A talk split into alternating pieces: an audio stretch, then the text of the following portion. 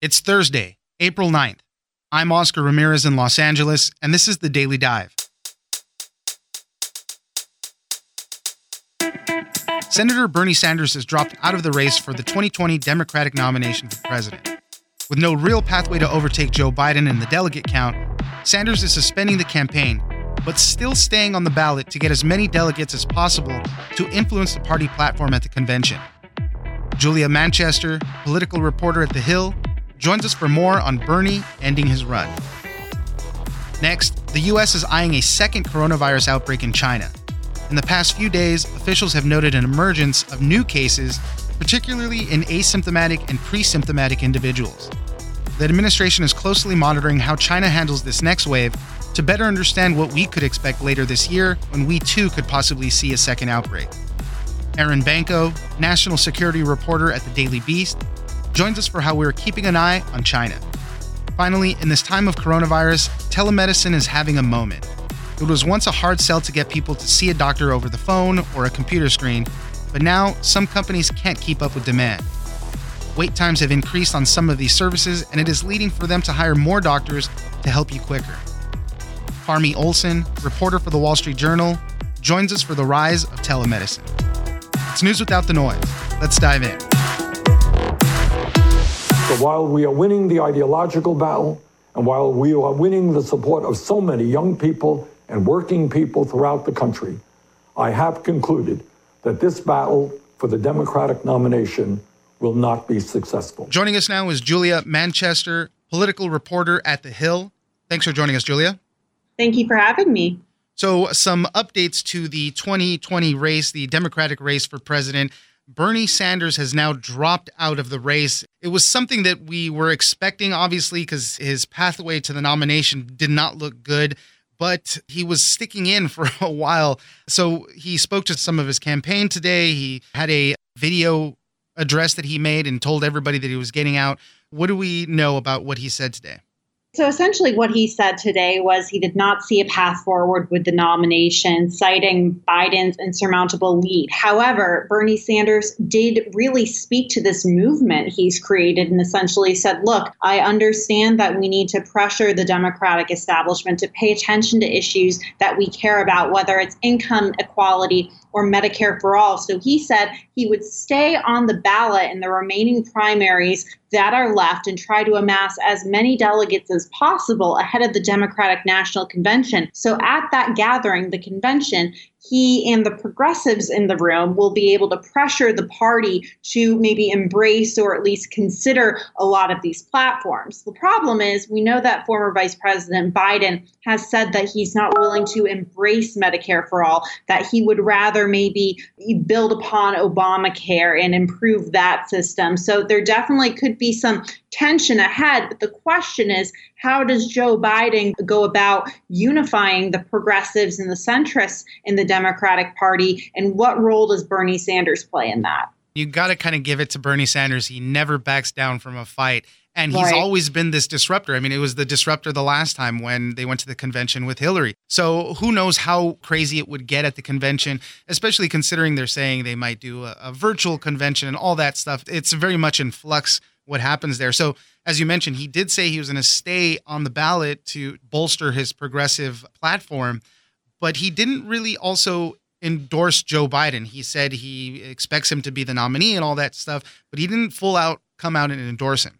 No, he did not. Very much of a contrast to what you've seen a number of the other candidates in the Democratic race this primary cycle to what they've done. You saw Amy Klobuchar and Pete Buttigieg essentially just hours or days after they dropped out of the race, they were endorsing Joe Biden. Mike Bloomberg, when he dropped out of the race in his concession speech, he endorsed Joe Biden. You didn't see that with Bernie Sanders. And, you know, I think the relationship that Biden and Sanders has does seem to be slightly better maybe than the relationship that Sanders had with Hillary Clinton. So that could lead to some differences. However, I think this speaks to the division in the party right now and where, you know, a lot of Sanders's progressive supporters are. There's a lot of skepticism towards Biden in that wing of the party. And there's also some skepticism, I would say, among more moderate Democrats, more moderate Democrats that were supportive of Hillary Clinton in 2016, who saw Bernie Sanders as a spoiler of sorts in her general election against Donald Trump.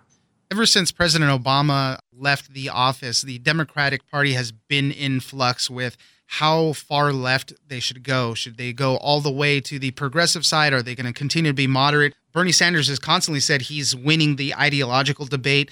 But basically, after South Carolina, all of the nominating contests had gone very moderate. They all went for Joe Biden. And while Bernie Sanders has made a big impact on the party platform with things like Medicare for all, for uh, free public college tuition, and all that. Is the party more moderate this time around? I mean, can we say that? Just that's the way all the voting contests were going.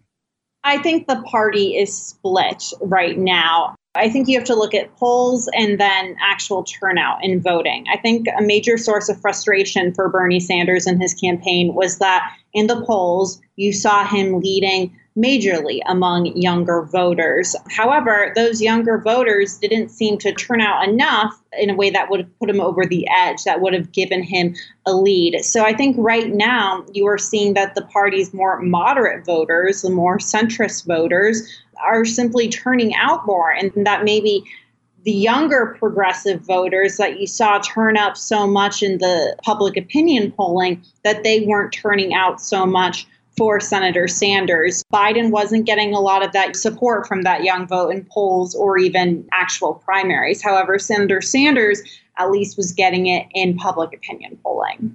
Joe Biden, for his part, seemingly already kind of moving on to the general election. He had already announced that he was taking steps to begin his search for a running mate. He committed to getting a woman as his vice president. So I know he's kind of going on that search.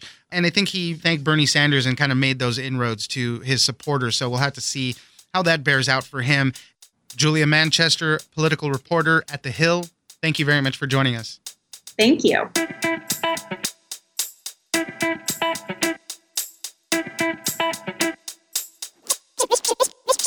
It is still not clear to this day the exact amount of people in China who have contracted the coronavirus, and we're still not sure how many people have died. Basically, what officials in the U.S. are telling us is we can't really trust the data that's coming out of China at this moment in time. Joining us now is Erin Banco, national security reporter at the Daily Beast.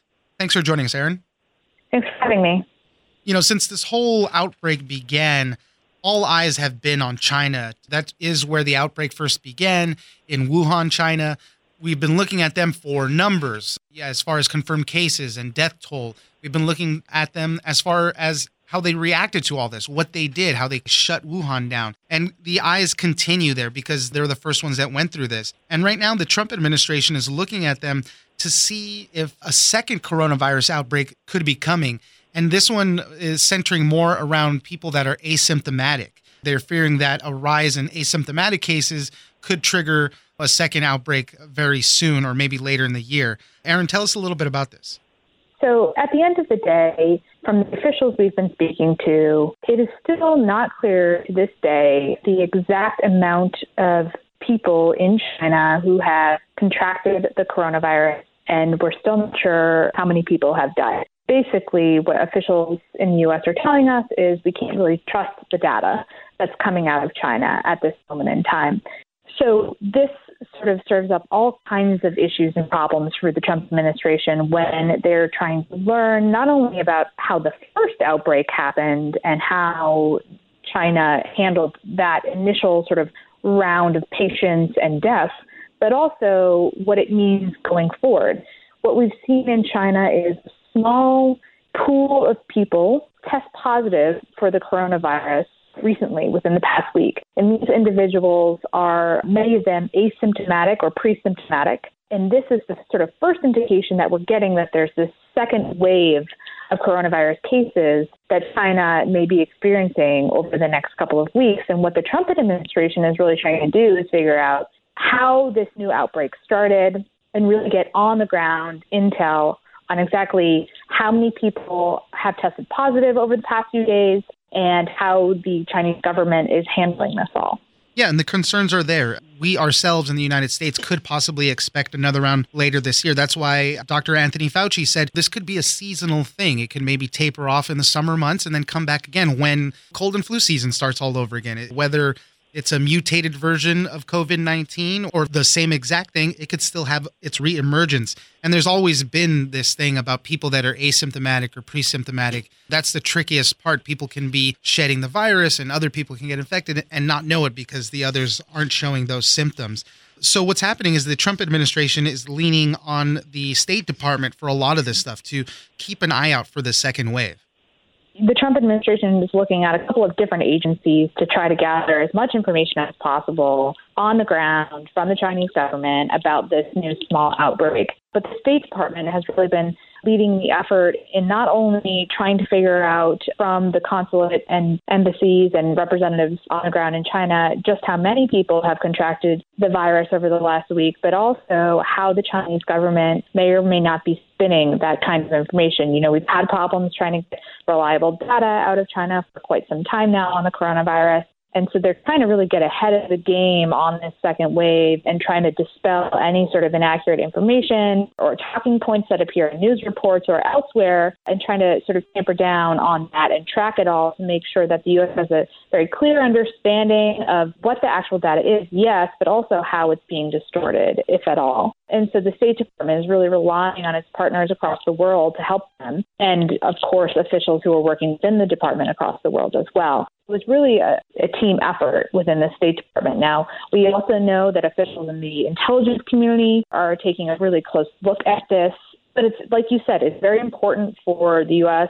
scientists and academics to really try to understand what led to this second wave in China and how to mitigate that here in the United States as the months go forward. The last thing the U.S. wants to do is to put out guidance that says, all right, we're all good, everybody go back to work and then we see this new second wave sooner than maybe we would have anticipated in the first place. So I think it's really trying to understand how to create our own policies and guidance around the coronavirus based off of very limited data that we're getting out of China. Right. The other thing that's happening as well with China is that some of the equipment that we're getting from there and other countries have been getting there, there's been reports of faulty equipment. I think things in Spain and the Netherlands. Britain was one of the latest countries to complain about these antibody test kits and other equipment that they were getting, saying that they were faulty. The FDA has approved the use of K and N95 masks, which are like the N95 masks, but these are ones that are approved by China standards. So that's just another concern is some of the equipment that we're getting from there as well. So what we know is the State Department is actually tracking some of those deliveries that have been flagged as faulty or not functioning correctly. And so what we know from some of the State Department cables that I reviewed is that China is pushing a new program whereby they will be delivering more and more supplies, increasingly so, but they put sort of new standards in place to ensure that on their end the devices are working before they export them. Erin Banco, national security reporter at the Daily Beast. Thank you very much for joining us. Thanks for having me.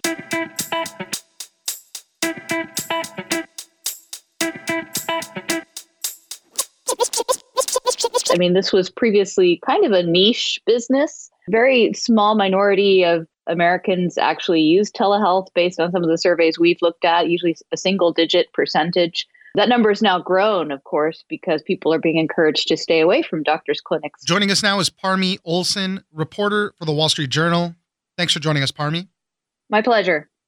One of the uh, interesting things to note is all the other businesses that are doing well or kind of growing amid this whole coronavirus pandemic that we're dealing with. And one of the things that has seen an uptick is telemedicine. Obviously, the president has been mentioning it. They've expanded capacity, things like that. But there's a lot of companies that are doing it right now Teladoc, Health Inc., Doctors on Demand, and they're ramping up. They need a lot more doctors, and they're also expanding the services that they provide. Parmy, tell us a little bit about that. So, uh, just as you described, these companies are ramping up their services. They have to because all of a sudden they are in so much demand. I mean, this was previously kind of a niche business. Very small minority of Americans actually use telehealth based on some of the surveys we've looked at, usually a single digit percentage. That number has now grown, of course, because people are being encouraged to stay away from doctors' clinics. But previously, these kinds of services weren't particularly popular. And now that the advice is to try and stay away from these physical locations, and with a loosening of regulations around whether other video calling services can be used by doctors, people are increasingly looking to their phones, looking to their laptops to have a consultation with the doctor. This is becoming much more popular now in China, where this whole pandemic got started, officials are saying basically that this has sped up the shift by Chinese consumers to telemedicine by five years. This is how much it's grown in such a slow amount of time. Obviously, in the United States, a little slower to embrace there, but who knows right. what happens after this? I mean, in China, telemedicine was already more popular probably than it is in Europe and also in the US. Just for example, JD Health has been going for a couple of years they've got hundreds of doctors and they've had millions of consultations with people. And of course, that has ramped up in the COVID crisis. Now, actually, they've got this service that the virus is kind of waning over there in China. The latest thing that they've come out with is making their doctors available to Chinese speakers outside of China. So, kind of these different services are trying to innovate on the fly. They have to work very quickly, building out new services, hiring hundreds and hundreds of doctors who can work part time from their homes to continue to have consultations with people. In the meantime, you know, the demand is so high right now. A lot of these companies are experiencing some pretty big wait times. You spoke to a person who said she waited 22 hours to hold a video call with a doctor. I spoke to a few different people who went through this, and one lady in Dallas, Texas, had to wait for 22 hours. She had actually been in hospital previously with pneumonia. It was actually suspected COVID 19. And she wanted to get some fluid for her nebulizer but she didn't want to go to an emergency room or to a clinic because that's not really what you're supposed to do to try and pick up your prescription. So she thought, I'll try and talk to a virtual doctor. But of course, she goes to two different services and they're just completely inundated. The first one, she was on hold for 22 hours. And then she talked to her insurer, and her insurer actually suggested another service, which she tried, but she couldn't even register with this other service, which is a very well known service and their online waiting room was full. And it was only because she she thinks that she uh, kind of brought it up on twitter that eventually someone from one of these companies was able to get um, a consultation. But um, there were a lot of people actually on twitter who were complaining about not even being able to get through to these services. I have not been able to try one of these just yet but these doctors can do everything. They can provide prescriptions. They can um, direct you to a covid-19 testing site if they need to I think it's kind of different with different services, but generally what they would do is primary care. So the same thing that your family doctor would be able to do, which is assess you, ask you questions, hear your answers, and kind of get an idea of a potential diagnosis or fill out a new prescription for you to go to the pharmacy. So when it comes to the secondary care, if you need to see a specialist or you need to get an x-ray, obviously that's something that you would need to go to a clinic or a hospital to do. But for actually a lot of the visits we go to the doctor for, the idea is that you don't really, in theory, need to be there in person. You could just get a lot of that done over the phone or through a video call. One of the interesting things I noted in your article, too, is that for the doctors themselves that might be looking for work or other avenues, these companies are recruiting doctors who work in some non essential areas right now, such as allergies, other specialized medicines, departments that could be shut down right now in some hospitals because of the influx of patients with COVID 19. You can imagine those probably aren't the only types of services that are deemed non essential. There would also be things like cosmetic surgery, that sort of thing. You know, a lot of these kinds of doctors just can't really practice right now, but if they are qualified to give primary care, then they can sign up with some of these companies and they would upload their credentials and uh, and I heard from one of these companies as well that they were speeding up the process that normally takes a few weeks to validate the credentials of a doctor and get them on the system. They've now brought that down to days because the demand is so high to bring these hundreds, even thousands of doctors onto this system. And these are doctors, as you mentioned, they work in allergy, they work in departments that are shut down, or they might just be home self isolating because they've got a cough or they've got a cold and they haven't been tested, or maybe they've had the virus. And so they've got to be quarantined for a couple of weeks. And so they might as well use that time to see patients.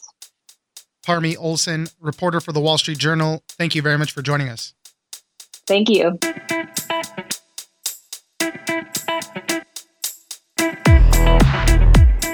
That's it for today. Join us on social media at Daily Dive Pod on both Twitter and Instagram. Leave us a comment, give us a rating, and tell us the stories that you're interested in. Follow us on iHeartRadio or subscribe wherever you get your podcast. This episode of The Daily Dive was produced by Victor Wright and engineered by Tony Sorrentino. I'm Oscar Ramirez, and this was your Daily Dive.